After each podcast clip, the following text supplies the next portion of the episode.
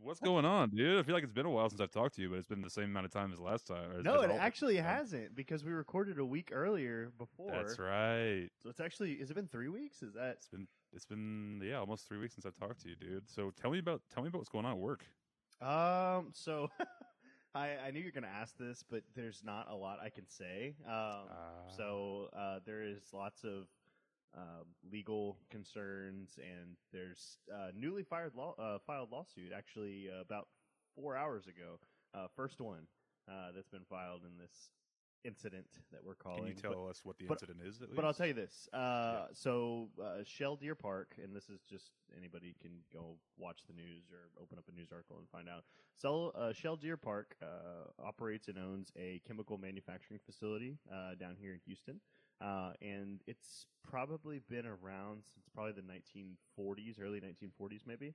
Anyway, I think they've had some incidents in the past, nothing that I'm too acutely aware of, small things, but they recently had a major explosion fire that went on for a period. I believe it burned for 2 days.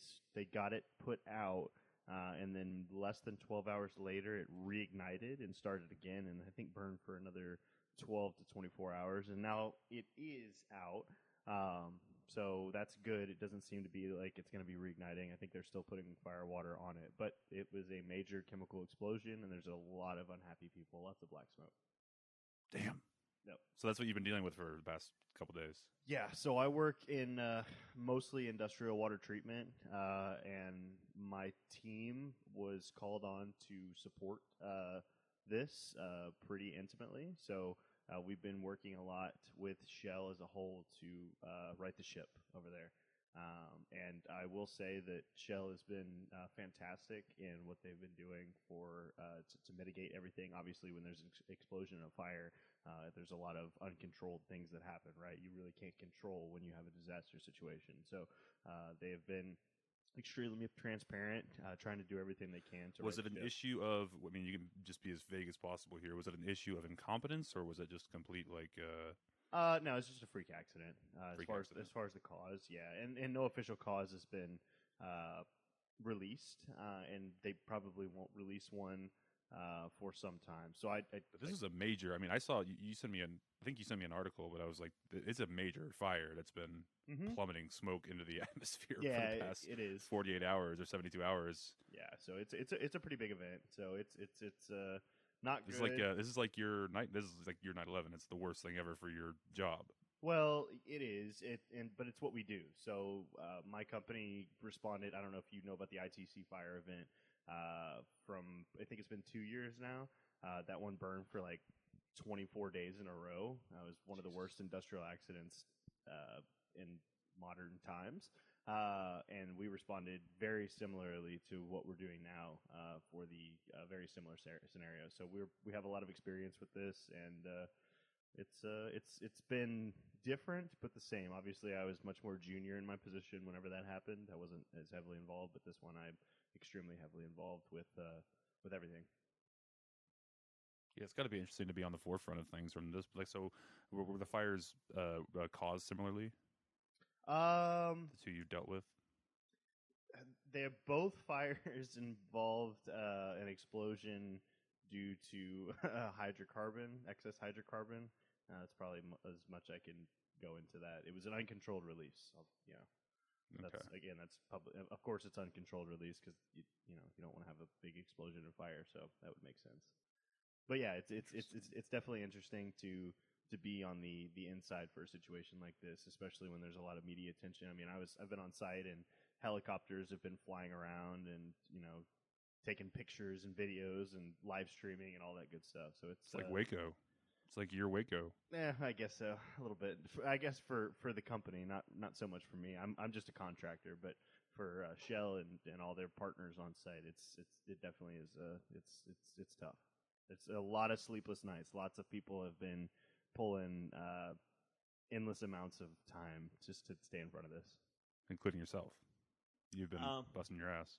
So I been out there with a squirt gun or a water hose. Yeah, I've got a couple of water hoses. So where I come in is because they have to put firewater on the fire, obviously, to treat it, to cool it down. So you said that term twice now. Is firewater different than water? In an industrial setting it is. So you probably are familiar with potable water. Do you know what that term means? Drinkable. Exactly. So firewater is not drinkable, but it's not necessarily toxic.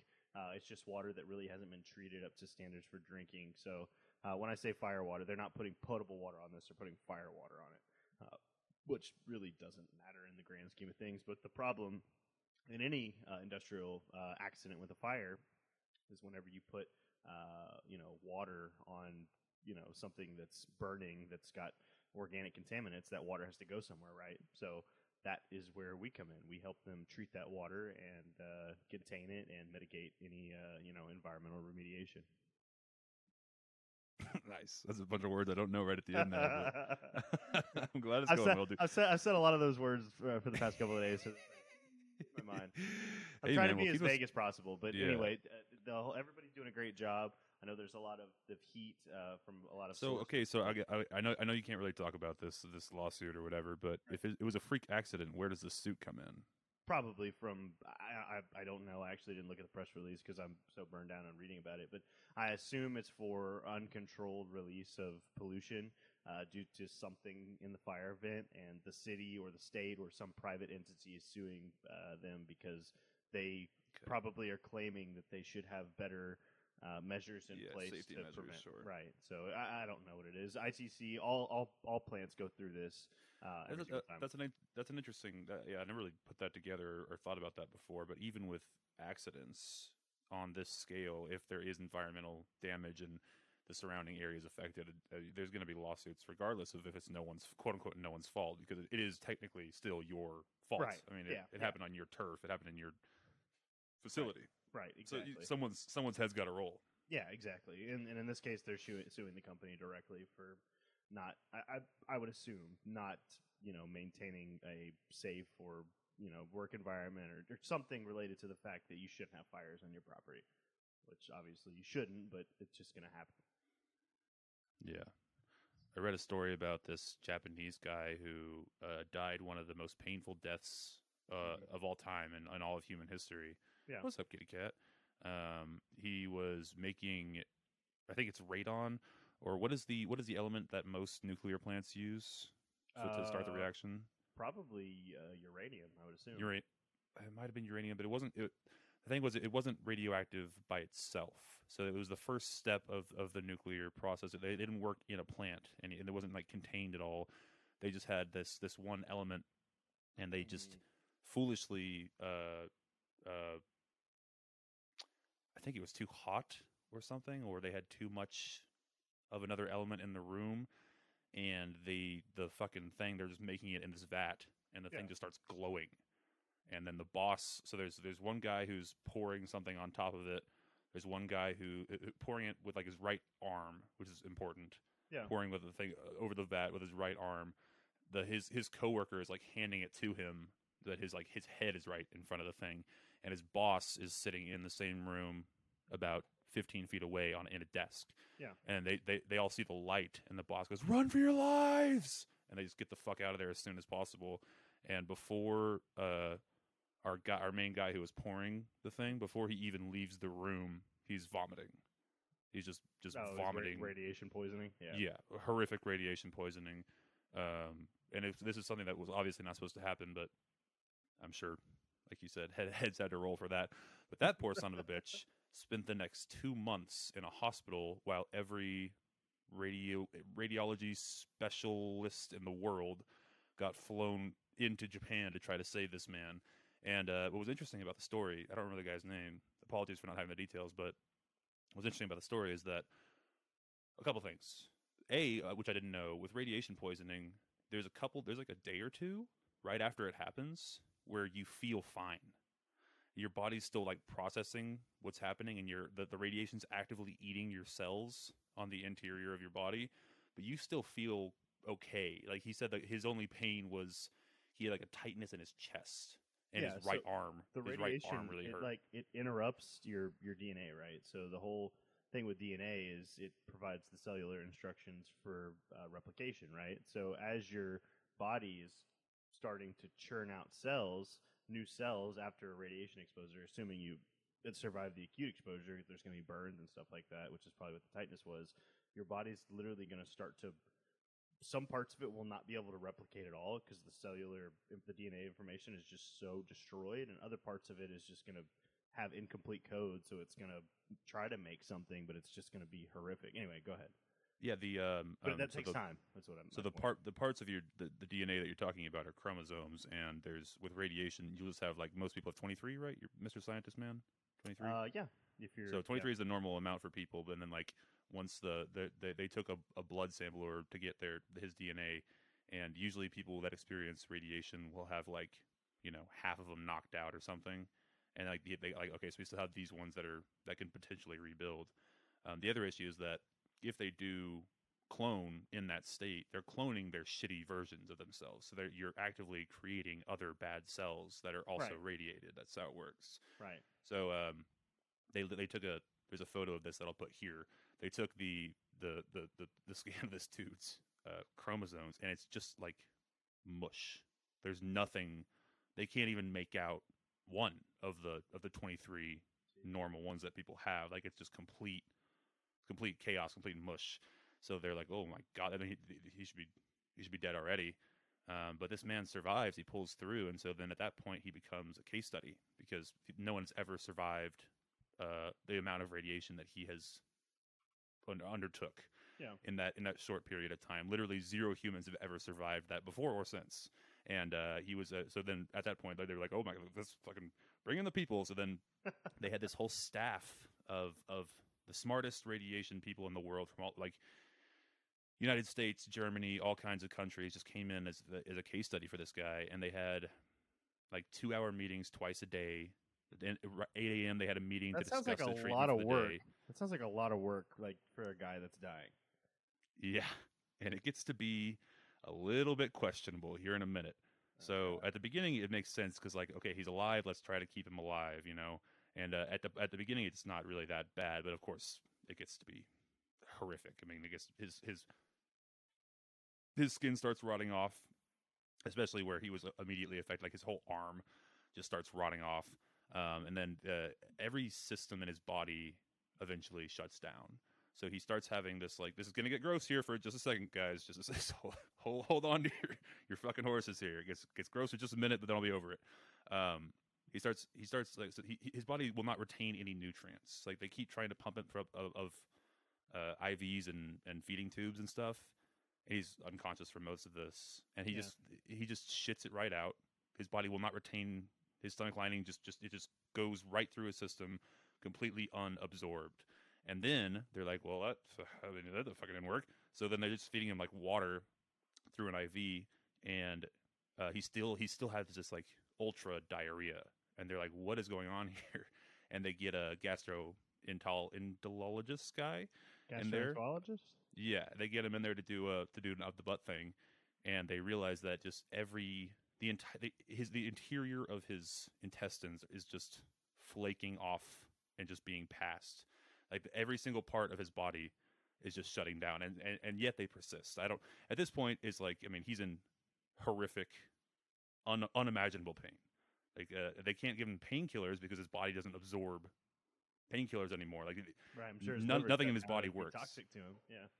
Yeah, exactly. So it's a fucking nightmare. He's just in excruciating, horrible pain. The only reason he wants to keep going is because he has a kid and a wife. So anyway, he's semi-lucid during this the whole time. He's lucid for a lot of it, especially in the first week. He gets past that like honeymoon era or the eye of the storm era where it doesn't really hurt, and it starts to hurt real fucking bad. Yeah. And from that point forward, he's in and out of consciousness. And then, like, a week later, they just, actually, you know what? I'm not actually sure because, yeah, I think he's away for a lot of it. Anyway, wow, that's crazy. Shit is fascinating. It's amazing. But I think that I know the reason why is, like, he couldn't absorb anything is because you have stomach acid in your stomach, right? And your cells are constantly fighting against stomach acid, right? Because obviously the stomach acid wants to destroy everything. So those cells, if they don't have the ability to replicate themselves anymore quickly, which is what they have to do to keep that stomach acid at bay, it's just going to start running through everything. Its intestinal tract and everything is just going to be completely destroyed. Yeah, so that wouldn't take long. I can't imagine. I have to chew Tums all the time just because I have acid, and my stomach lining is intact. I cannot imagine. Even an ulcer, dude. Like, it just sounds so horrible. It sounds awful. Mm-hmm. And I'm the same. I mean, we know that about each other very well. That we're big fans of Tums. I'm a huge fan of Pepto. I'm constantly trying to push Pepto Bismol on my drunk friends that are like sick. I'm like, eat some Pepto, bro. It helps me. And then they're always like, fuck off, Harvey. I don't need your goddamn Pepto Bismol. But I do think it is like a miracle drug that not enough people use. Especially when they're. I will say, I was always the guy in my friend group, just in general, that always carried around like Tums or whatever, or some type of acid reducer, and that went on for years. And now, probably within the last 2 to 3 years, everyone's like, "Hey, Zach, where's the Tums at? Where's the Tums at? Where's the Tums?" So yeah, that's something that's changed in our growing age. So look forward to that. Anybody that doesn't have to carry Tums around all the time, it's probably gonna happen to you. Good luck. Yeah, you're about to almost turn 30, and like once you hit 30, that's when. Yeah, that's not good. Shout out to Bo Burnham. I used to run for miles. I used to ride my bike. What else we got here on the docket? When's the last time you rode a bike? I'm glad your radiation fire is going swimmingly. And when's the last time you put on a bike or rode on a bike? It's been like almost a decade. It's been a long time. Actually, you know what? It was probably during college because I would go home for summers. We had the pirate bikes. Oh, of course. You're right. Mm-hmm. For the folks at home who don't know, the college that Zach and I went to, one of the like the selling points of the university when you're going around looking at the place for the first time is you see these yellow bikes all over the place. I mean, there's hundreds of them on campus, and they are exclusively for students to just pick up and ride to class and drop wherever they're at. And they're great. They're so much fun. They come through so clutch when you're late for class. Oh, I love them. And just love them. Hit that pirate bike the whole way. I will say I had one incident on a pirate bike. I think it must have been sophomore year. I had my beloved laptop that I've had since sophomore year of high school or something. It was huge. It fit my gigantic meat hooks. It was fast. It was beautiful. I played games on it. I was on a pirate bike, and just one of the fuck am I looking for? Like spokes? Spokes? Something like that. Mm-hmm. Yeah, I stuck a stick into my own spoke and felt no, but I forgot what it was. The chain. Here's a picture of that meme now. Yeah. The chain broke, and I just fell onto my backpack, and I didn't think anything of it. I was like, oh, well, backpack broke my fall. And then I got home and opened my laptop. It was just completely destroyed. I was like, I was present for whenever you opened that laptop up. I remember you making that motion going, oh, no. So you had no idea. You went the whole school day without knowing. But, yeah, one of the things about the pirate bikes were I thought they were maintained well. I never had an issue. Obviously, they weren't the greatest quality, just because they probably got more ridership than your average bike will ever get. It's also just the very basic level of a bike. There's no gear switching. It's just one foot turn equals one ride of the chain rotation, so, or half or whatever the situation is. So it's like it's super bare bones. Mm-hmm. But I mean, you can still pick up some speed and go pretty fast. Oh yeah. And also freshman year when Zach was out of town or something, and I didn't have a card or my name. I took a pirate bike to the gas station to get beer. I've done it. I did it 2 or 3 times, and I was so scared always of getting like pulled over by a teacher, like, "Hey, what are you doing? You get back on campus!" But it never happened. So anyway, we were banned as football players for our entire 4 years of riding pirate bikes, and I would say probably 99.9% of football players did not adhere to that ban. I don't remember this. We were banned. Really? We were not allowed to ride pirate bikes because Coach Austin was worried that. Well, the front wheel was going to fall off, and we were going to try to break our fall and break our wrist or something, which did happen to one player, I believe. I think one person actually did break their wrist on the pirate bike. It happened. I mean, they're sketchy. Yeah. They're sketchy. I'm not going to say they're sketchy, but you need to be cognizant of the hundreds that I rode in my tenure at Southwestern University. Only one shit the bed on me.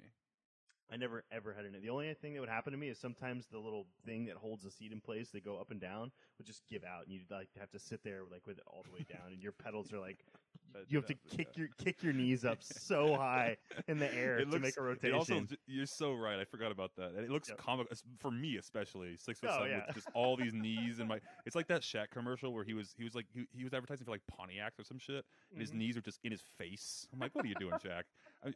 Making also, that money. I was going to say, homeboy has enough money, dude. He is the spokesperson for 100 companies. What is going on? Is he just like a hustler, gambling addict? No, he's a hustler, man. He's like, I think he's like cracking like the, I don't know, top 100 in like of wealth now. Like that man he's a hustler. He's not top 100. I made that up, but he's moving up. He's one of the richest celebrities, and he's got ownership in lots of different businesses. Like, I don't even know. Like, he advertised for everything. And one of the things about his advertisements is I think for him to advertise with the company, he has to have some type of ownership stake in that company. And he has to believe it. Interesting. Mm-hmm. I believe so. That's actually that's admirable.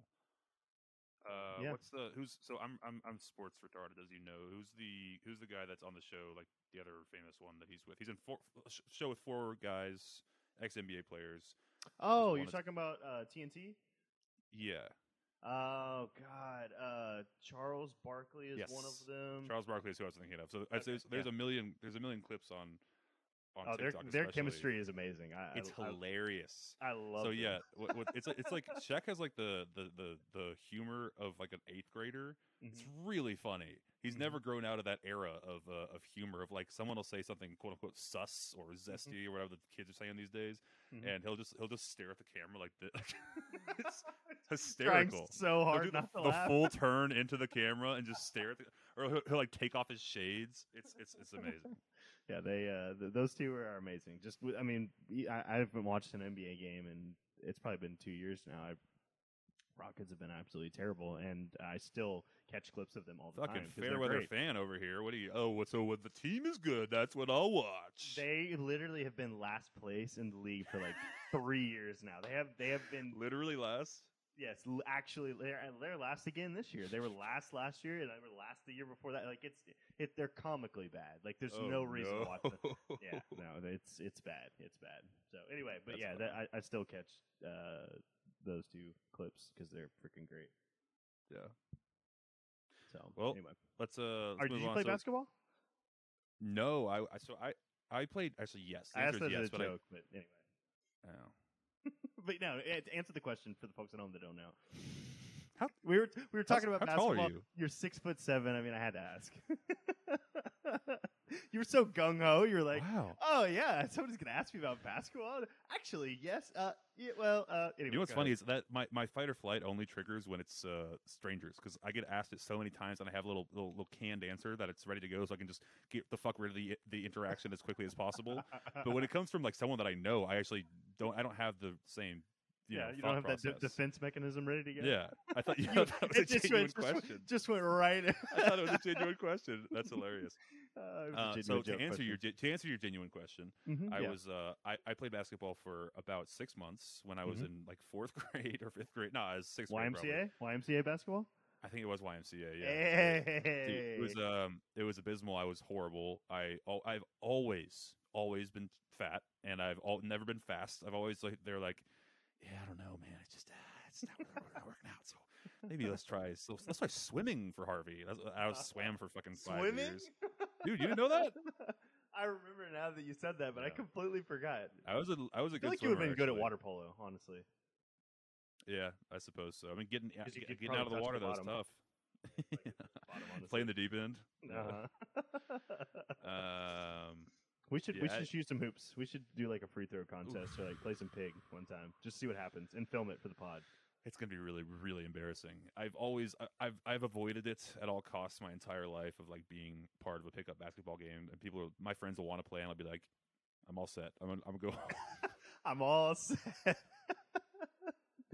It's embarrassing. I wish. Boys, I'm all right. So Thursday. Here in a day or two days, I will be doing something that I have not done since I was a child, which is watching 3 movies in one day. Three movies in one day? What, are you watching the first or the original Star Wars trilogy or what? No, I'm watching the Guardians of the Galaxy movies. Have you seen any of these? I have not seen one. So they're great. It's they're simply the best Marvel movies. Like, that's what I was going to say. I've heard if you're going to watch anything Marvel, watch Iron Man and Guardians, and that's it. First Iron Man's good. Guardians is amazing. Like the first two Guardians movies are awesome. The third one is in theaters right now, so we will be doing the first two at Patrick's house. He's got like a projector set up in his game room. It should be cool. I haven't seen it yet. And then we're going straight into Guardians at 7 p.m. So I don't know how this is gonna go. We're gonna see. I'm gonna report back next time. But how long are these movies? 2.5 each. 2.5 hours each. Bro, these are Marvel movies. Marvel movies are long as fuck. But yeah, dude. I feel like all movies are long these days. That's right. You're right. But I'm curious if I get tired of the characters or like the jokes or the dynamics or anything. The third one is going to be the final of. I've heard that the third one is extremely like. Don't tell me, you motherfucker! I don't want to hear it. I don't want to hear it. You don't know any. You don't need anything about it.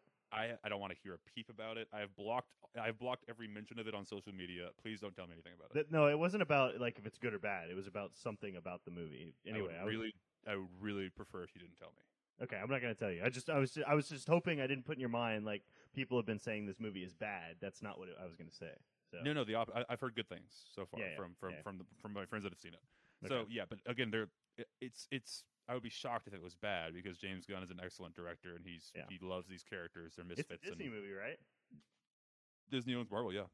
That's right. Okay. I really want to tell you this, but I'm not going to now. Please don't. Just let me know how it goes. I'm curious. Yeah. And I'll be sure on Thursday. On Thursday, I'll tell you how. I'll text you how it goes, and then you can tell me what your thing was. Okay. I'm excited. Right. But yeah, dude, looking forward to that. And then, so the day after that, the sequel to my favorite game of all time. Will be released. Ori? Tears of the Kingdom. Oh, I don't know that one. Zelda. Did you play Breath of the Wild? I've played nothing involving Zelda or Link since I was 0. Oh, wow. Okay. Now, you were never a Nintendo guy, were you? You didn't grow up with GameCube. I did. I grew up with a Nintendo, and I played, was it Super Mario 64? Is that the original Mario that everybody played? That was on 64. Yeah, that was the one where you... Sunshine. Open world. Sunshine was on GameCube. I played Sunshine, the Mario Sunshine. Mm-hmm. But yeah, I played Nintendo. I played Mario Sunshine because one of my best friends when I was in elementary school had a GameCube. We'd go over there all the time and play. It's great. It's amazing. Those are the best memories, dude. I remember just going to your friend's house. I had this friend whose parents were delinquents and didn't give a shit about him or us. So we just hung out up stop. He had. I'm sure you had kids like this who had just their house was full of junk food because. Because they always had it, it didn't become a complex for them, so they were skinny. I had so many friends like that. They're like, "Oh yeah, they're just Twinkies in the fucking thing." I'm like, "You guys have Twinkies in the pantry at all times?" And you're skinny. It's because it's not a thing for you. So my mom restricting the food made me fat. Blah blah blah. Obviously, that's what happened. But it's a tough thing. It's a tough thing to do with your kids, especially if you have like a food thing yourself. You know what I'm saying? Like to have junk food in the house and watch your. We all have that one friend. Kids. We all have that one friend. Yeah. It's so, and also their whatever system is faster than mine, whatever that's called. Metabolism. Thank you. So anyway, but yeah, I had this friend whose parents didn't give a shit about us, so he would eat junk food, and then we'd just go upstairs and play. Like we'd watch Dragon Ball Z, and we'd play he had a PS2. And I've never had a PlayStation in my entire life. So I went GameCube. Yeah, I know. I went. You're a Nintendo. Like you are deep inside a Nintendo. But anyway, because I grew up with it. My GameCube was the first thing that I ever had. I skipped the 64 generation. My parents didn't love me enough. And then I had GameCube, and then I went straight to Xbox 360, and then Xbox One, and now I have Switch and it's the same Xbox One that I always had. PC. Yeah, you're a PC boy now, dude. You've graduated.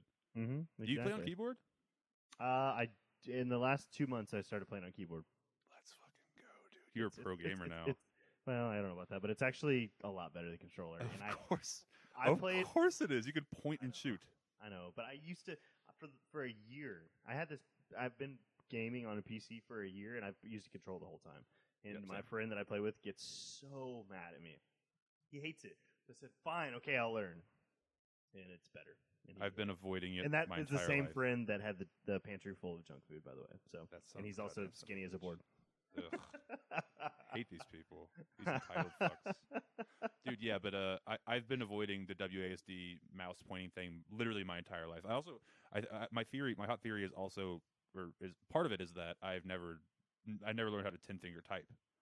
I type with three, maybe four fingers on each hand. I'm pretty fast, but I don't. We shared a dorm for 3 out of 4 years of college, and you never really. I don't think you ever made fun of my typing, but everybody else does because I never learned how to type either. I don't remember you being noticeably slower. I would have made fun of you. Well, I mean, I'm proficient at it, but it's incorrect. Yeah, but there's. So you never called me out on it. Who gives a shit though if it works? You know, like because you look like a caveman. No, but that's only if it doesn't work. If it works fine, then who cares? Who the typing police are going to come get me? My point is like I am a objectively slower typer. I'm sure you are too. Honestly, we're saying the same thing. Yeah. We're slower typers because but it gets me through the day. Do you keep your fingers on the home row? The home row. Oh no, I forgot about the home row, dude. We didn't have typing classes until 6th grade, but Sean, my youngest brother, had them like from I think 3rd. We didn't have typing classes at all. We had computer lab, but that's what I mean. We played computer games the whole time. That's true. Yeah, those we played. We played the Oregon Trail mostly. I love that game, by the way. I love the Oregon Trail on those big multicolored Macs. Do you remember those? Yeah, we didn't have those Macs. We had PCs, shitty old PCs. That's too bad. Our computer lab was all Macs. I don't know if our district got a grant or what, but literally all we had was those big multicolored Macs, like the pink and the blue, the orange. Yeah, exactly. I learned those on a Mac. Those are like the OGs. Those are the ones that changed the game. Mm-hmm. Good old Steve Jobs. That was his. I think that was one of his. I don't know, not one of his first things, but after he came back, because that would have been I'm going to get cancer and not treat it. I don't understand. That guy would still be with us, and he'd still be doing great things. But whatever. I guess everybody has their thing. Yeah, don't forget about the home row. Yeah, the home row. Our computer lab teacher was a grade A bitch too. I don't remember. I didn't like her, but I do. She's a very sweet old lady. I love her. Really? I don't remember her name. Yes, she was great. Anyway, I'm sure she had PCs for years, and then Steve Jobs came in there and put a whole bunch of Macs, and it probably ruined her whole world. That's why she just said, "Okay, you guys must play games all night because I'm not learning this freaking bullshit UI. This is fucking bullshit. I've been doing PCs my whole life." I still don't know. I to this day would be like I would be so slow. R-worded on a Mac, it'd be bad. And I have never learned. And it also, like Macs are the computers of the entertainment industry. Like if I ever make it out to LA, everyone uses Macs. So I will eventually have to learn. It's also everything else in my life is Apple. I have an iPhone. I have AirPods. I have an Apple Watch. I don't like their PC design though. It's just maybe it's probably because I'm not familiar with it. It just don't. Yeah, it's not intuitive. Yes, it's not intuitive. Your favorite word, but it's. I think it would be so nice to have the. Sharing system to complete the ecosystem and just be able to transfer files instantly to my Mac and be able to respond to text with a keyboard. That would be cool. Yep. The whole time that I said it, after I said intuitive, I was thinking of Patrick JMT. Patrick JMT. Did we look? We definitely looked on this pod about what his subscriber count's at. Yeah, you know? It's up there. I don't know. He's like he does chess videos now. That's right. And he gave me a terrible grade in calculus. So. And I watched his godforsaken videos, too. It didn't help me one lick, all right? So shout out to Patrick JMT, though. I'm sure he's doing great. And he needs our shout out. There's lots of math people that he has found a way to teach and help calculus and other things, too. But not me. I found myself doing that on Twitter. I retweeted one of my favorite YouTubers who has like 1.6 million subscribers. And I was like, hey, you guys. This is a great YouTuber. You guys should check her out. I'm like, what am I doing? Giving her? I have 200 Twitter followers. Oh, stupid. Speaking of doing something random on Twitter, so Laith, one of our college roommates from Southwestern, he shared a tweet from Coach Austin. Coach Austin is now doing competitive weightlifting. And I liked one of his tweets. Yeah, it was he won some competitive weightlifting competition. No, he's like all bulked up, and he gave me a follow too after I liked it. So, damn, I think he still follows. I think I unfollowed him a while ago. Why would you unfollow him? He didn't do anything to you. Yeah, but he clogged up my Twitter feed with like nonsense that I don't care about, like God. Game times and things. I'm like, I don't need this shit. I should have just muted him. That was mean to unfollow. Yeah, I'll probably follow him. Go give him a follow. All right, I'll do that. Yeah, go give him a follow right now. He was always good. He was always good to me. He was a good man. He used to meet with you one-on-one back in the day. He's a good man. I like that guy. He's a weirdo, but he's a good man. Mm-hmm. Yep. Remember he put his baby's fist in his mouth, or is his foot? Was it the baby's foot or fist? Probably both. One thing you always used to say in the meetings is like, in the public, I am the straightest arrow. I'm going to do everything right. But at home, I may be a freak, but you're never going to know about it. Like, why are you telling us this, man? I don't understand. That, and then also he straight up tweeted a photo of like something that was intentional. It was supposed to be cute, but it was his infant baby's foot, like in his mouth. It's like insane. And he like tweeted this like, oh, well, this is what parents get up to. And it's just like, what are you doing? That's just bizarre. It's like an alien trying to be relatable. I love the guy, but I remember that we had a football, was it GroupMe back in the day? That's what we used to use, is GroupMe. And that photo circulated, that GroupMe, with lots of edits. I never contributed, but I watched. I don't know if you were in the GroupMe at that time. This was later in the game, but it circulated the GroupMe. I never put that together, because there's a... I mean, there's like a term for a big dick as a baby leg, and he has a literal baby leg in his mouth, his gaping mouth. I'm not going to go into detail on what the edits were or who did them, but there were picture edits that good stuff. Circulated the GroupMe. So anyway, shout out to Coach Austin, love you. Had a great time at school, and I'm glad that you're doing, I guess, professional weightlifting competitions. You should check out the photo though. That dude is bulked up. Good for you, man. Yeah, more power to you. Much love. I mean, he's never gonna see this, but thank you, Coach Austin, for everything. It's insane. To he might see it. He liked my tweet. I retweeted our first podcast. All right, so. I'm gonna clip this out and at him on Twitter. No, please do not. I do not want him to find out about his former players editing a picture of his baby's leg in his mouth. I don't want that in his brain. He doesn't ever need to know that. Right. But it happened. It did happen. Well, it's a good thing that our podcast has zero reach whatsoever. That way we can just say whatever we want and not be concerned about any ramifications. Yeah, exactly. Yeah. Yeah, exactly. Well, hey, I got to tell you, speaking of reach, I mean, this is probably like the third episode in a row they're going to get a shout-out, but shouts out to Nick and Krista, my two cousins. I officiated their wedding not 3 days ago. Oh, yeah. That's amazing. How did it go? Did you bomb?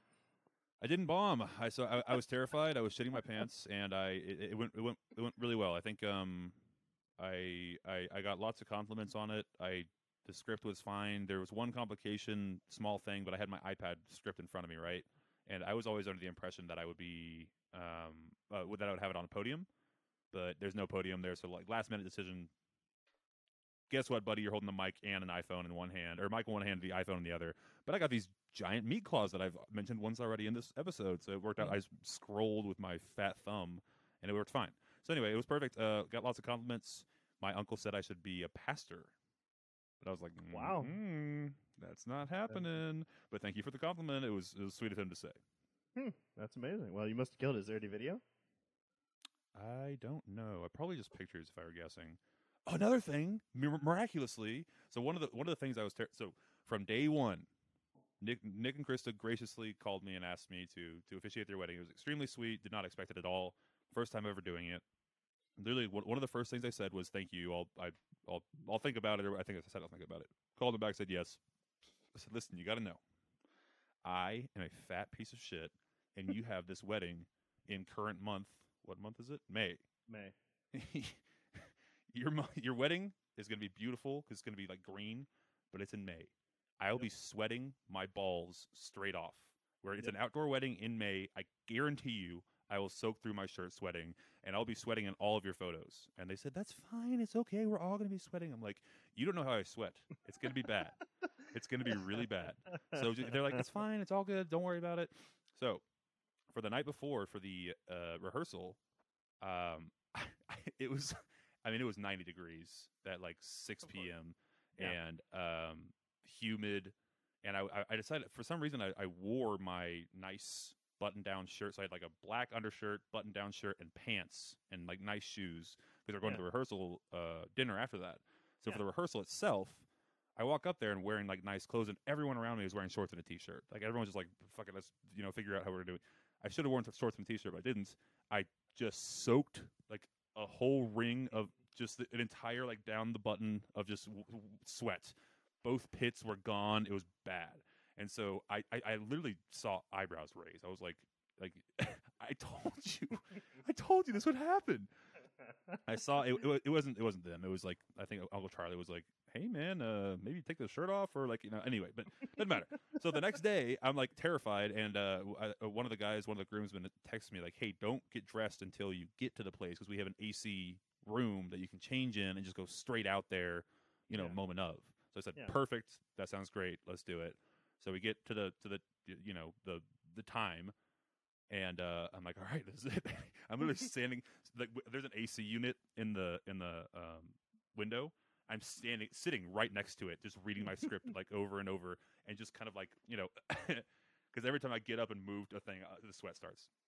So I get out there, and then, to my delight, immediate amazing delight, the wind just goes whoosh. It's like a crazy storm is like blowing in, but the weather missed us enough to where we got all the way through the ceremony and the reception. The weather hit us immediately after that, but the wind from that storm was just like amazing. So I didn't sweat a drop. It was perfect.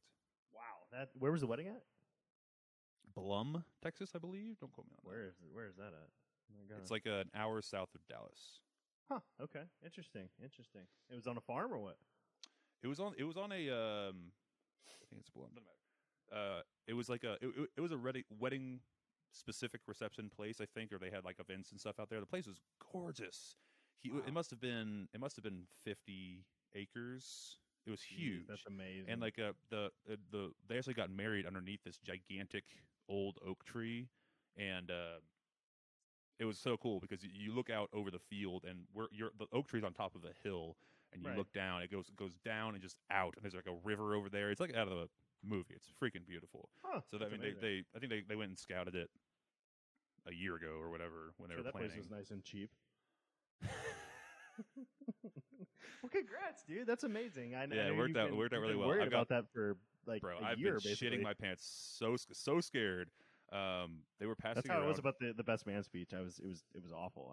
I was gonna ask you the same, because like also you had the you were able to get a little bit liquored up beforehand though, right? I did not want to get liquored up at all because I would have not been able to do it. So alcohol works the wrong way for me in that way. Interesting. Mm-hmm. So I'm good for one, maybe two drinks, and then I get stupid or not stupid, but. It helps. It eases my nerves for one or two drinks. So that's what they were passing around a flask of whiskey. So I just hit that once or twice, and I was fine. Right as rain. Mm-hmm. I had half a beer before my speech. That's all I could do. Man, that's interesting. Otherwise, it just I don't know what it is, but it just I have to get over the hump, and I did not want to go that far. Right. You know what I mean? One or two or three or four or five beers, that makes it worse. After just 5 beers, I'm good. I feel you. We did the exact same thing. Yeah. You have to get over that hump. Mm-hmm. Yep. You don't want to drink 18 beers before the thing. Yeah. No, and I didn't have enough time either, unless I wanted to just straight pound them, and I wouldn't even be able to give the speech. So. Also, the unfortunate part of this is that you're dumber than you think you are. And only in hindsight do you think that, do you remember back on it and you're like, oh, fuck, what the fuck did I say? And when it's in front of a crowd like that, it'd be bad. Like I riffed like a little bit. But the wind came and hit us, and I was like, "Hey, holy shit! What about this wind, guys? Oh my god!" or something. I don't know, but like if I was hammered, I would have been like, "That's fucking crazy." I would have said something stupid. So I have one more little story about this wedding. So like I said, we had the storm roll in, right? And it was amazing. It waited until the reception ended. The reception ended, and then 5 minutes later, the rain started. It was wild. That's crazy. The reception was indoors, so we would have been fine either way. But I was hammered, and my cousin doesn't drink, and we were staying in the same room. So I was like, "Could you drive my car, and also one other groomsman who was gone in the back of my car. We just threw him in, and she drove my Altima, and the rain started pounding, coming down crazy. It was a it was a situation where the speed limit out there is like 70, 75. Yeah. We were going 35. It was great, coming down super, super crazy. We were getting smacked, as you always say. Smacked. And this guy in the backseat, I don't remember his name, but he's just spouting like incoherent nonsense, slurring his words. Like, oh, guys, this is a beautiful evening, man. And my cousin's just 10 and 2, like this, you know, just staring straight ahead. The windshield wipers are going crazy. I'm like, we had our hazards on. Anyway, that's not much of a story, but that's what happened. The weather was wild at the end. I thought something's gonna happen. Nothing happened. It was just crazy weather. Everything went fine. It was a beautiful ceremony. God, shout out to Nick and Krista. We love you. The smackening in the car. That's what that story was. Yeah, that was a horrible. We're not gonna leave it in. I was gonna bring this up. One of our longtime watchers, one of our most reliable watchers, Mark Skinner, is actually getting married this weekend, and I'm going to that wedding on Saturday. Let's go. Shout out to Mark, dude. Thank you so much. We really, really appreciate your comments and everything. Thank you for listening, dude, and congratulations. Yep. How's the fiance situation? Cool? Yeah. Oh, yeah. She's great. She's really cool, and we're worked. You can talk shit. This is a safe place. He's never going to hear this. No, I'm not. No. Adriana's great. She's really good. I've known her for a long time. They always invite me out for parties, and she's super accommodating and just a generally really cool person. So I think Mark is a really lucky guy, and he's going to have a great marriage. Hell yeah, dude! Shout out Mark and Adriana. We love you guys. Thank you so much. Yep. Thanks, Mark. Where's the wedding at? It's at Margaritaville in Conroe. Margarita, is it a place? Mm-hmm. Yeah, they've got you know Jimmy Buffett's Margaritaville. He's got them all over the place. What? I didn't realize it was a physical location on a map. I thought it was just like a song. Well, the original Margaritaville is like in Cancun or something, Mexico. But yeah, there's Margaritaville. It's a chain. There's Margaritavilles everywhere now. Oh, okay, cool. Is it a restaurant? Yeah. What are we talking about? It is a resort. Resort. I didn't know this. Yep, it's a resort. So it's a golf pool resort, basically. So Saturday, all the boys are getting together, and we're all going to play golf. And this is before the wedding, so hopefully Mark doesn't get too crazy. But we're all going to wake up tomorrow or Saturday morning, and we're going to play team golf with all the people in the wedding. So we're pretty excited about it. That's awesome, man. Hell yeah. And he's a huge golfer, big time golfer, better than me. We'll kick his ass on his wedding day. I'll try. We're playing teams, so I think there might be I can't remember how many teams. I think there's 4 total teams, and I don't remember how the teams were picked, but basically every single person in the group was ranked on their golf aptitude, I guess, and then the teams were divided up. So I think there's 4 teams of 4 people. So and then we're gonna play best ball, and whoever wins, I guess wins. I don't know. You don't want to be on team D or whatever, like the 4th shitty. You're gonna be with like Aunt Jemima and these relatives. It's not. It's just the groomsmen in the wedding. Yeah. No, we're not doing any of that stuff. No, what's your handicap, bro? I don't even know. It's like 10 to 20s, I think. I don't even know what it means. I honestly don't know what handicap means. You're a golfer, bro. That's my one golf term I know. Yep. Can you explain to me what a handicap means? So I don't know if you're familiar with golf at all, but basically, whenever you shoot par.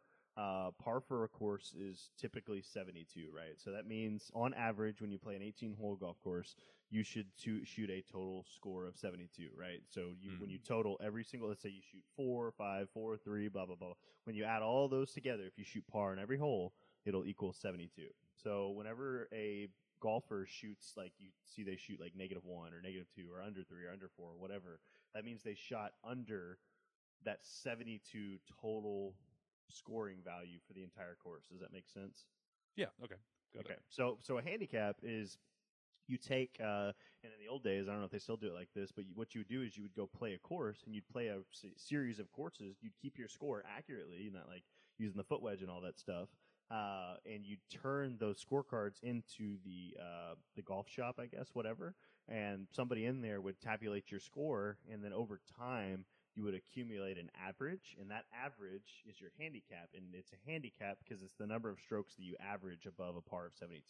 So if I say I have an average handicap of 18, then that means I'm shooting an average of 90, right?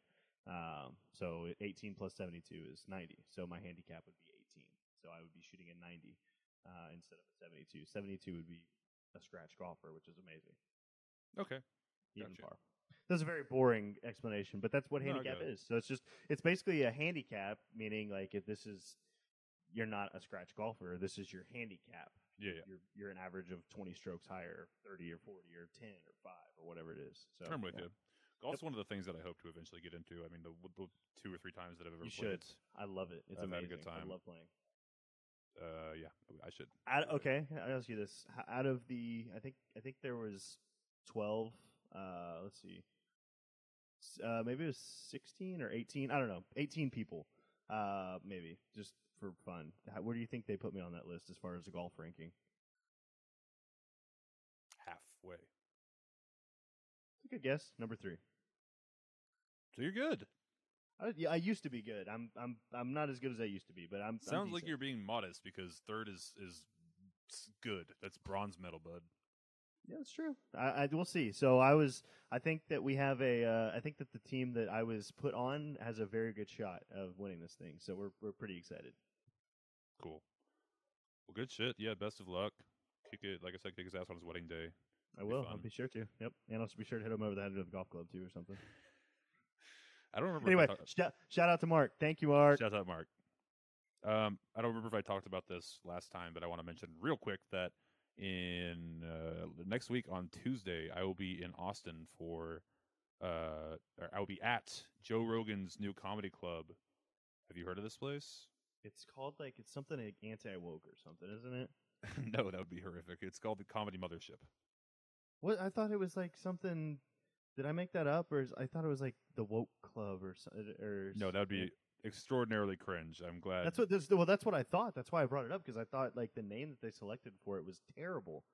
No, it's called the Mothership.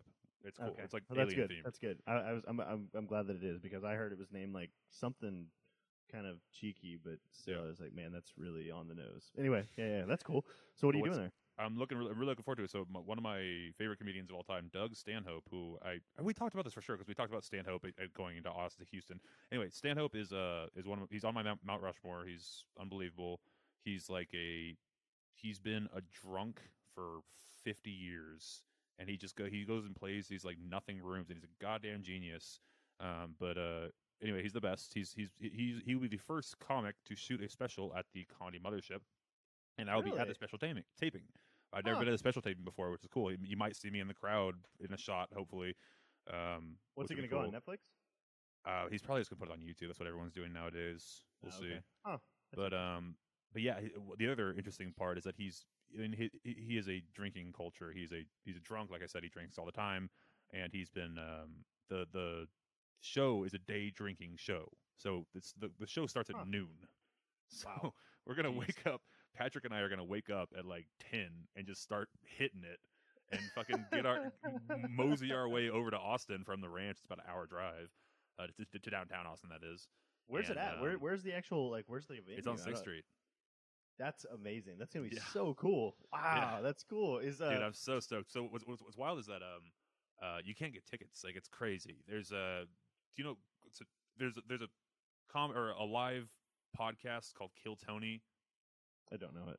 You know that, though. Starring Tony Hinchcliffe, who's a Roganite. Anyway, but so the premise of the show, just to give you a quick thing, the premise of the show is that they have anyone, literally any human being in there, in the room with them, can put their name in a hat, and then they choose randomly 5 to 10 names out of that hat, and you get 1 minute of uninterrupted stand-up on stage in front of hundreds of thousands of people, because it gets put on YouTube and hundreds of thousands of people see it.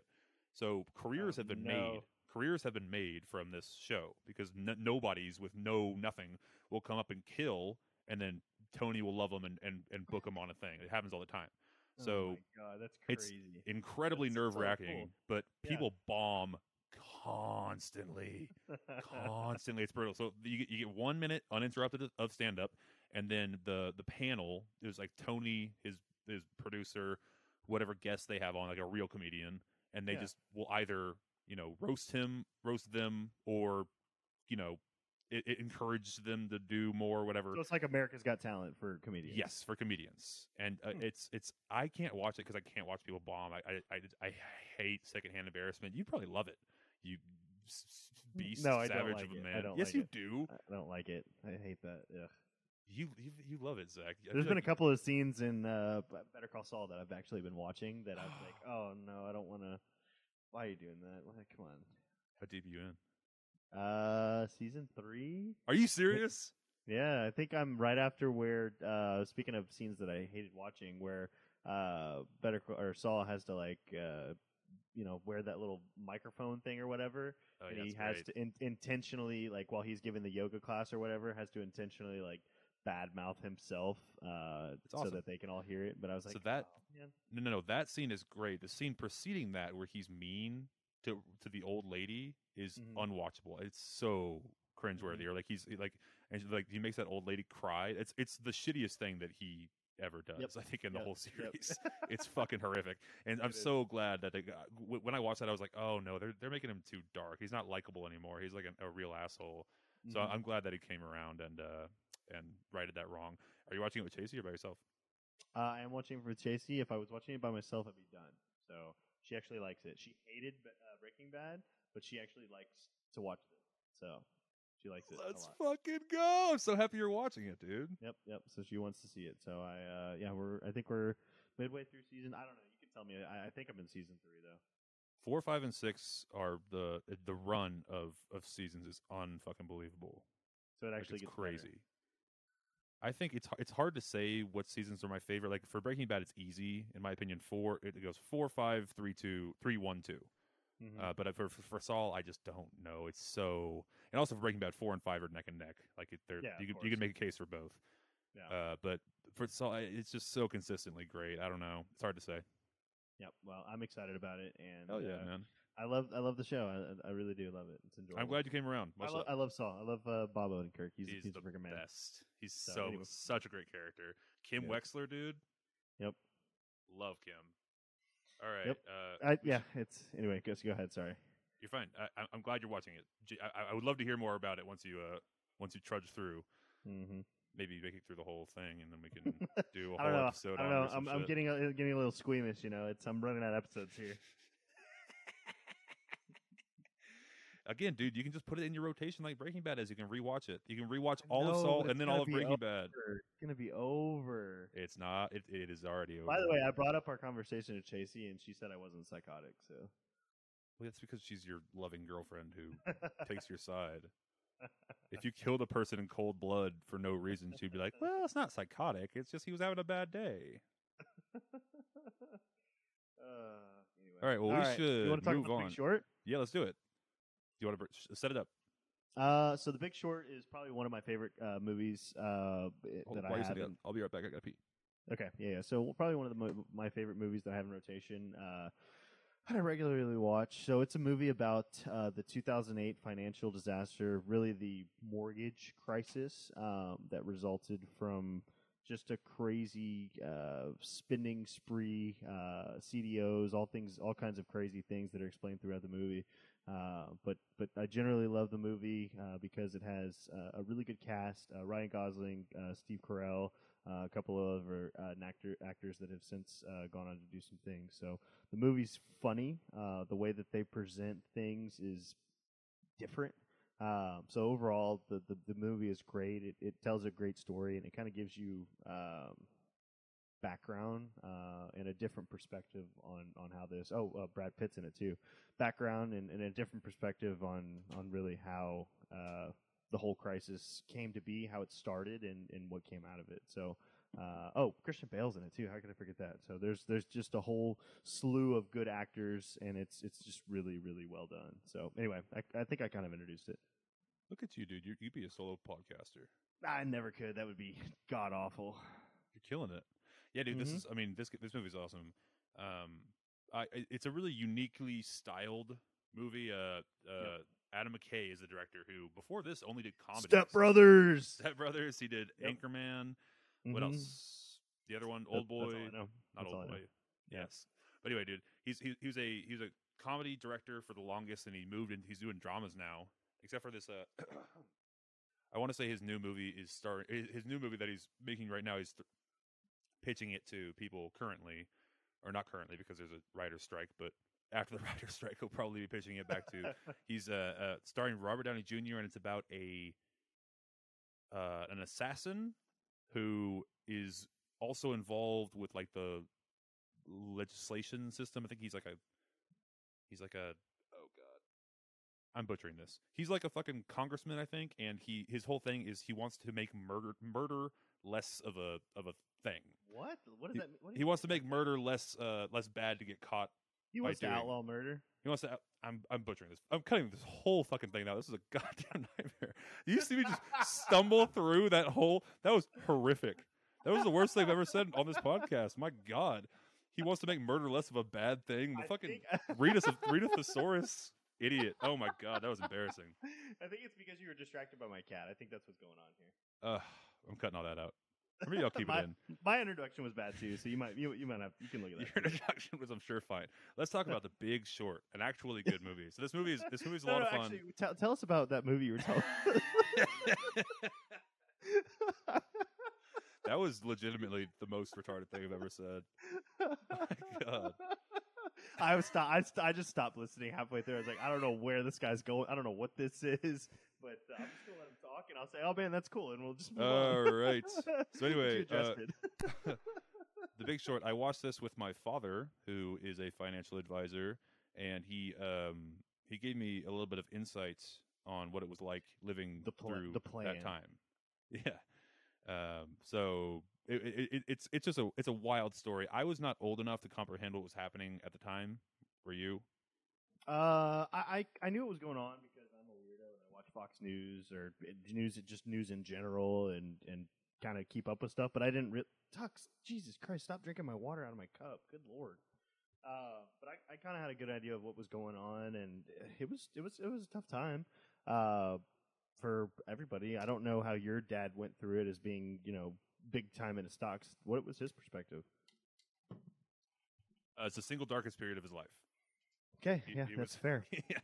So not only 2008 was wild for him because his industry, his entire way of living was just completely upended, and then his mom died, and then my mom's dad died, all in the span of like 4 months.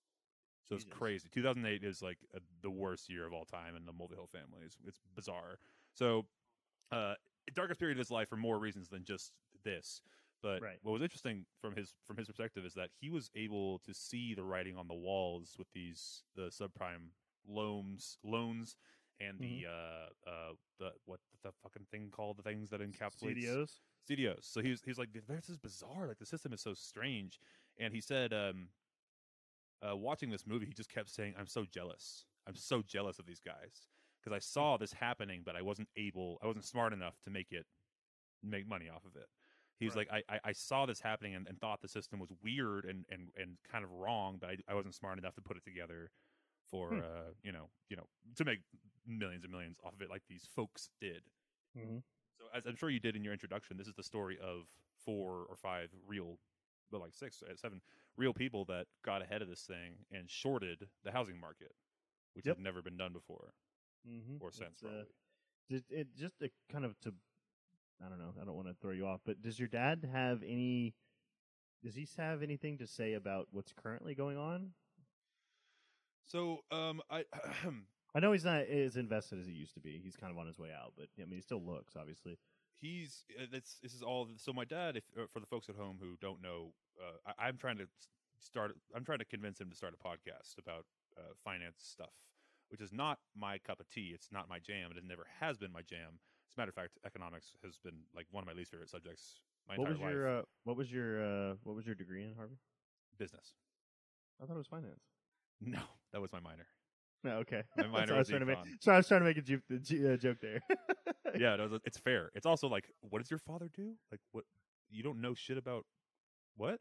Your dad is like... it's he's the family business. Yeah, no, truly that. Be like, I mean, he sat me down and like had the talk at some point of like, listen, man, I mean, this company has our name on it. You can just take it if you want once I retire. And I'm like...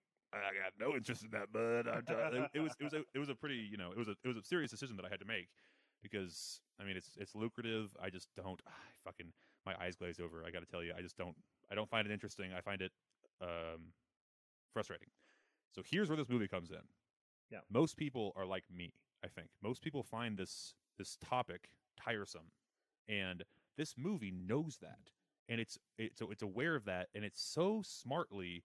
Well, just like as soon as the information input gets to be a little bit too hard or much, it'll cut away and it'll say, listen, I know you probably have no idea what the fuck we're talking about right now. Here's Margot Robbie in the bathtub to explain it.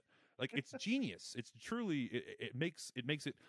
I feel like I said my eyes glazing over. I feel my eyes start to glaze over, and then it's like and here's Anthony Bourdain in a kitchen fucking telling you a thing. It's a beautiful framing device. In the scene where like cut and turn and explain something. Yeah, it's just, break the fourth wall.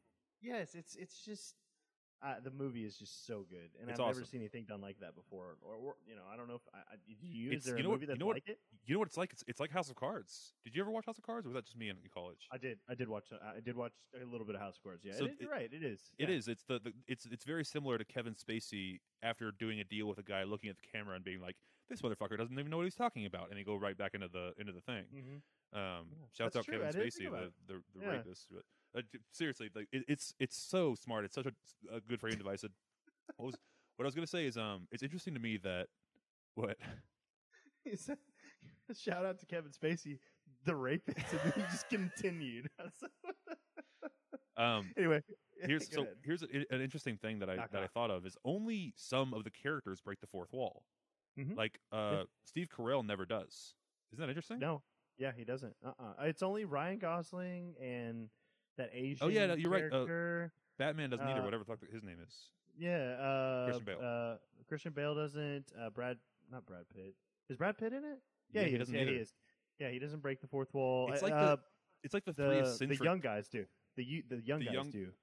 Yeah. The young guys all do. Wait, does anyone from that office break the fourth wall? I don't think so. Steve Carell's office. I don't think so. I don't think they do. I think it's just the young guys. The Asian guy, I can't remember his name. Yeah. The quantitative or whatever, Ryan Gosling, and then that's it. So there's only like three or four that do. Maybe that was an intention from the filmmakers because they had something to do with the input. Was this based off a book? It was based off a book, I believe. They might have been the ones that wrote it. Yeah. I think it was based off a book, actually. It was actually a book by the same name, The Big Short, I believe. They might have been the ones that wrote it, and so they had that perspective in the book. That could make sense. Huh. Ryan Gosling's character is amazing, though. He's so funny in this. His introduction to the movie is just fantastic, too. It's unreal. Good. So go ahead. No.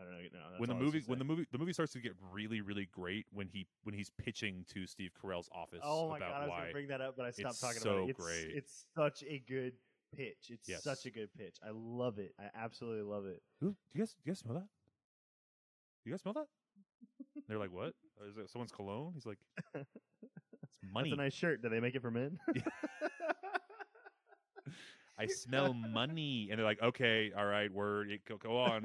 Yeah, it's like a cheap sales guy tactic. And this guy just goes in and just freaking goes balls to it's just such a good sales pitch, but it also serves two purposes. It explains to you in really good detail what happened, how he's going to make money, and how they can make money. So it sets up the entire rest of the movie.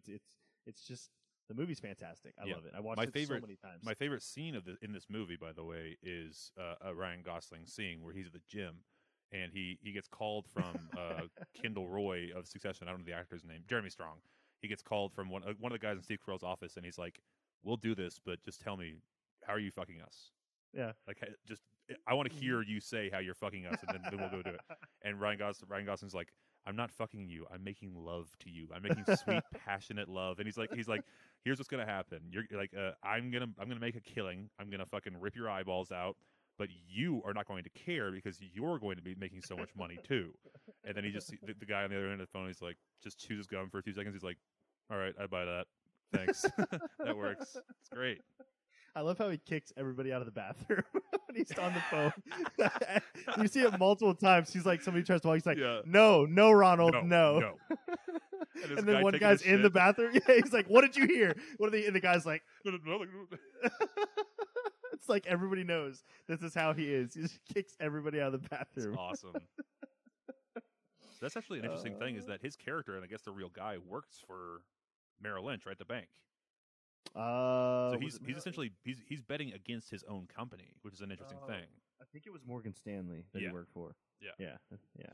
So here's another thing that I didn't know about this whole situation that my dad told me last night, which is the bank's getting bought out. I didn't really understand what that meant, and they they got literally saved by the Fed. The Fed basically paid off their debts, and we kept chugging as a society because of it. It would have basically ended our financial system as it currently exists had that not happened. But there was one little interesting loophole that he mentioned that I'd never heard, which is for the Fed, a federal institution, to buy out these banks. It's not a federal institution, by the way.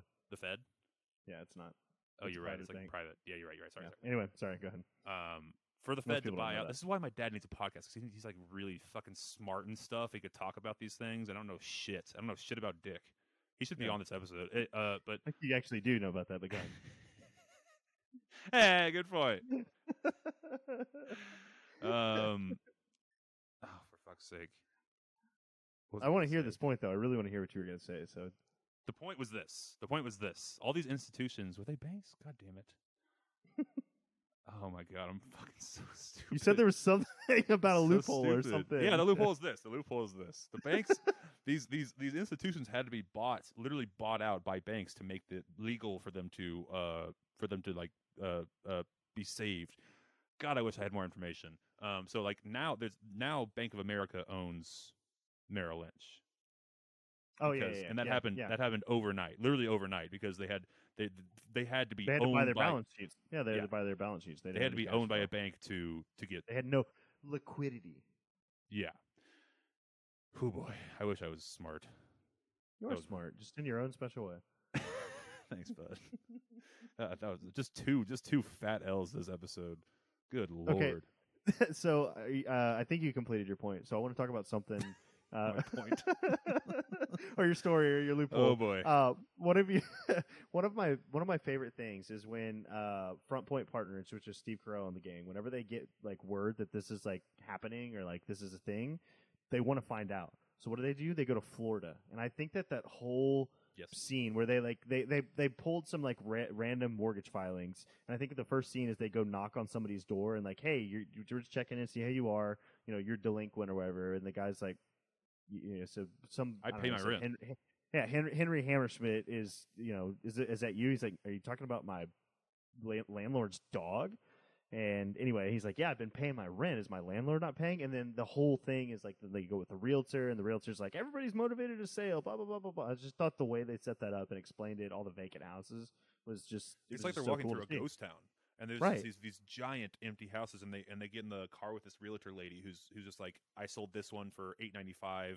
Like next year it'll be worth 1.2, or like this one, like it's just like, and you know it's not gonna last, but right now it's really good. That's just everyone's situation, and of course everyone's favorite scene in the movie, probably my second favorite scene in the movie, is the strip club. Mm-hmm. When they go, they're like, I forgot who. So they talk to these like these broker douchebags who are they bring up strippers as like some of their best clients. They're like strippers, like strippers. They're like, yeah, exotic dancers. Yeah. And he's like, can you introduce us? He's like, yeah, we can. And then hard cut to strip club. And this lady's telling him about all the she's like, yeah, Steve Carell's just paid for a private dance. He's sitting in the back, and he's like taking notes, just listening to this stripper talk. And she's like trying to like, you know, flash his tits, whatever. Can you not dance? I'll still pay you. Can you stop moving, please? It's hard to hear you. That's good stuff. And then she has seven mortgages, and then he's like, "Yep, there's," and then it hard cuts again. Hard cut. Yep, there's a bubble.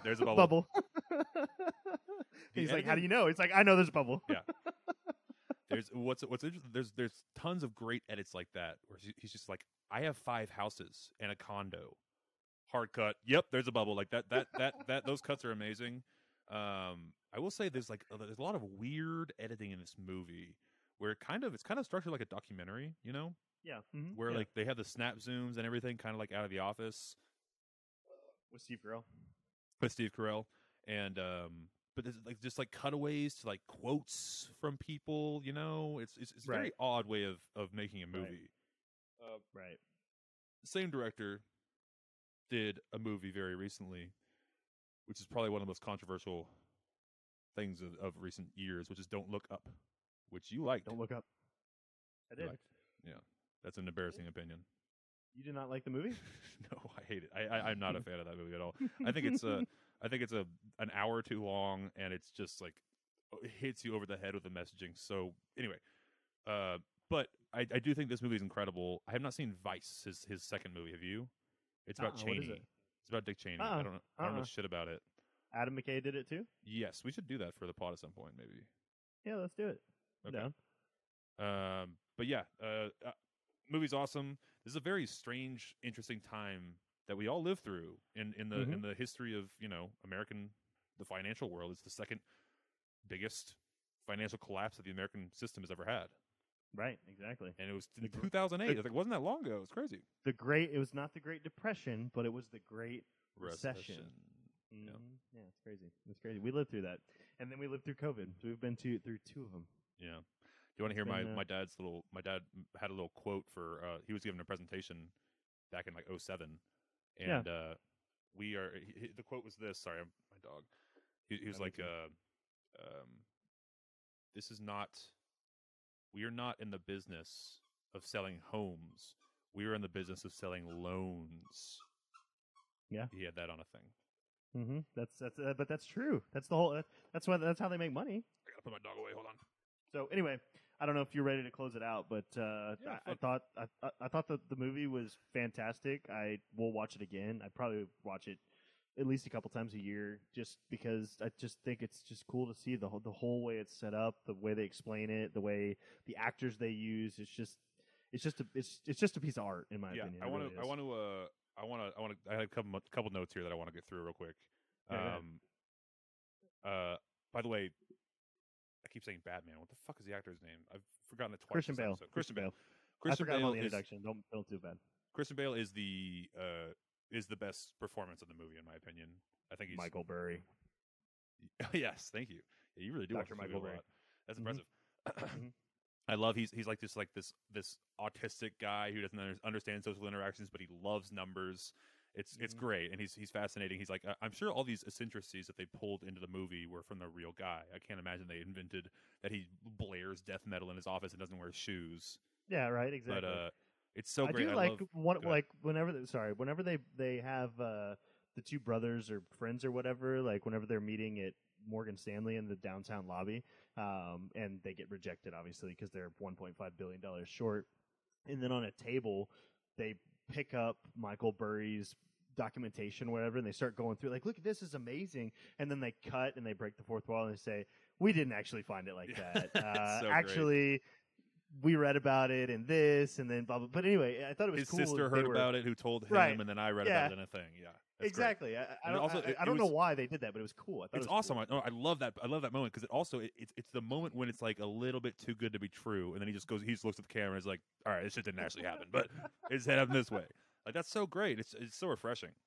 Right. I mean, and it kind of makes you. It makes you, even if it's not true, it makes you believe the movie even more because they're honest with you about that point. Like, hey, this isn't real. This is what actually happened. And then they keep going through the movie. So it made me even believe the movie even more because they were honest about that. Whether or not it's true, I don't know about everything else. But anyway, go ahead. I think most of it's got to be true. I want to mention, so another thing that I don't know, it'd be weird if they added, but it just strikes me as weird, and it's my least favorite part of the movie is the Steve Carell death suicide brother thing. I don't think it's needed. You just cut that whole, I don't need any of that shit. Yeah, it is a little odd, but it's possible that maybe he wanted to include that. I don't know. It talks about him being medicated and about how, like, I don't know. I don't think it adds a lot to the story. You could have had the same character without that background. I agree completely. Yeah, so the reason it's, it feels so tacked on, so I'm not sure if it was like a studio note, like make it more sympathetic, or if that actually happened in real life and we're being dicks for saying it didn't. It might anything. Actually, because Steve Carell is kind of I think he's a character that is very likable, but maybe they just wanted to make sure that people, even though he's kind of like can be standoffish or whatever, maybe they just want to make sure that people are like, even this is why he is the way he is. So I don't know, maybe. He's awesome. Possibly. He's an incredible. Yeah, incredible character, incredible actor. It's good stuff. Did you ever see Foxcatcher? Yes, I did. I liked it a lot. Okay, that was his first like going serious? Away from like I never saw it. He's unrecognizable. It's crazy. He's got this like heavy lisp too. It's nuts. Like he transforms completely. Well, good for him. True story. Also. Wow. Okay.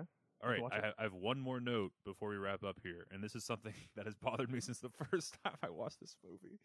It's not a real criticism. It's simply just my own. This is exact criticism, is what it is. No, nothing. I will never stray that low as exact criticism. It's like, why is he wearing black? He should be wearing fucking blue. It's like, ugh. But actually, you've gotten so much better. You don't really do that shit anymore. Those like eye-rolly awful criticisms. Man, no, don't worry. We just haven't had the opportunity. Okay. What was I gonna? It's not realistic. Yeah, that's awful. Okay, so here it is. I wish there was more gloating and I told you so's at the end.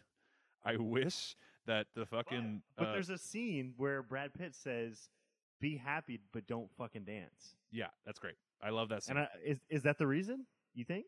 That's kind of the theme of the movie. Yeah. Again, this is it's not a real criticism, but I wish, especially with Christian Bale's character, who because he's like for literal years. I love the email. Yes, I fucking love it. The Your profits of Thank you. 500 million have been deposited. Thank You're you. Welcome. You're welcome. And it just has the typing noise.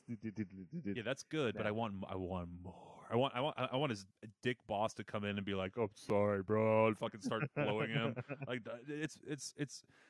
It's just there's not. I can't think of the word, but I do.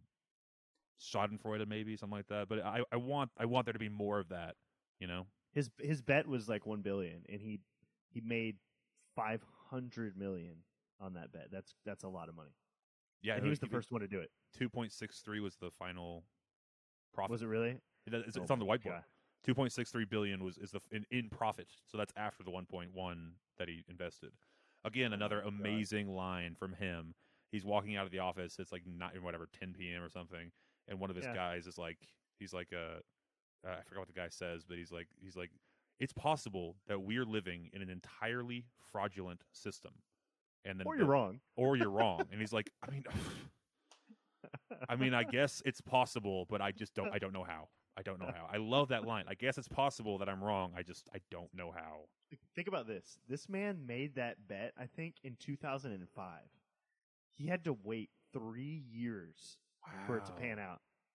That's when the movie starts in 2005. That's when he starts. I don't know if maybe he makes the bet in 2006. I don't actually know. But yeah, so it was literal years that he had to wait, and it just everyone is telling him like you're an idiot, you're a fool, you're paying these banks obscene premiums for no reason. Mm-hmm. Yeah, it's great. Yeah. Yeah, and he's right. Of course, he's right. Paid off. I love a little touch at the end too. That is like the one commodity that he's obsessed with now is agua. Yep. I'll tell you, there's a lot of money in it. It's a good industry. Yeah, especially when there's waste in it. Yeah, that's right. Either way, that's we are here to take the waste out of it. Yeah. So anyway, but yeah, water is. I also invest heavily in water industries, like stocks and all that stuff too. I need to start investing. I need to make like real money before I start investing. I guess. Ask your dad. Ask him what he thinks about water and stuff. Yeah, we should get him on a podcast. We should get him as a guest on this podcast. We should interview him. This would have been the perfect movie. Yeah, it's all good. Okay, there's another movie about this. It's called Margin Call, I think. I fucking love Margin Call. Have you seen it? Yeah, I have seen it. I have. So we can bring him on at a later time and watch Margin Call. I forgot. So Margin Call is about 2008 also, but yeah, that's the first. But they don't directly address it in that movie at all. They don't talk about. They leave it open ended, but everybody knows about 2008. But anyway, go ahead. They're the first. The story of Margin Call is they're the first bank to realize what's happening, and they're the first ones to pull the plug. It's great. It's so offload all so their good. Trash. Yes. Yep. Mm-hmm. Yep. Yeah, I love that movie. Also, again, shout out to Kevin Spacey, the rapist, bro. Two mentions in one episode. But yeah, you know, ask your dad. I'm curious. Ask him what he thinks about investing in utility stocks, and let me know, because I do that right now. We can do that. We can do that very soon. How about this? I'm going to get my dad set up with a podcast, and then we'll just go on each other's. We'll get you on his, because you're more financially minded than I am. You can guest on his, and then he'll guest on ours. Speaking of your father, he still hasn't reached out to me about your conservation. Okay, it's fine. Things are going well. Just if it goes to shit. I just want to. Oh my god! If it goes, I literally am consulting one of the largest companies. Is an environmental consultant right now in an ecological disaster. I will remind him to reach out to you, but it is out of my hands. I've given him all the tools. He's an introvert. He doesn't like talking to people. Oh, and we're going to give him a podcast.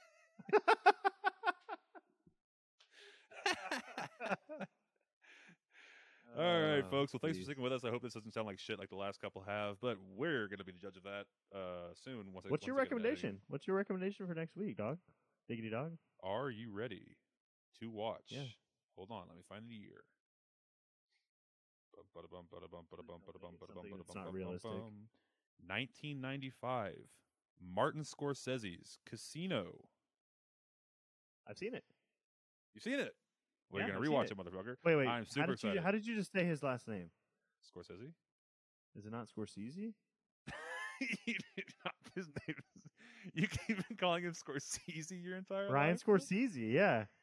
It's Scorsese? Scorsese these nuts, bro. No, it is not Scorsese. That's hilarious. Not? Oh, Scorsese. No. Scorsese. Is there a Z in there?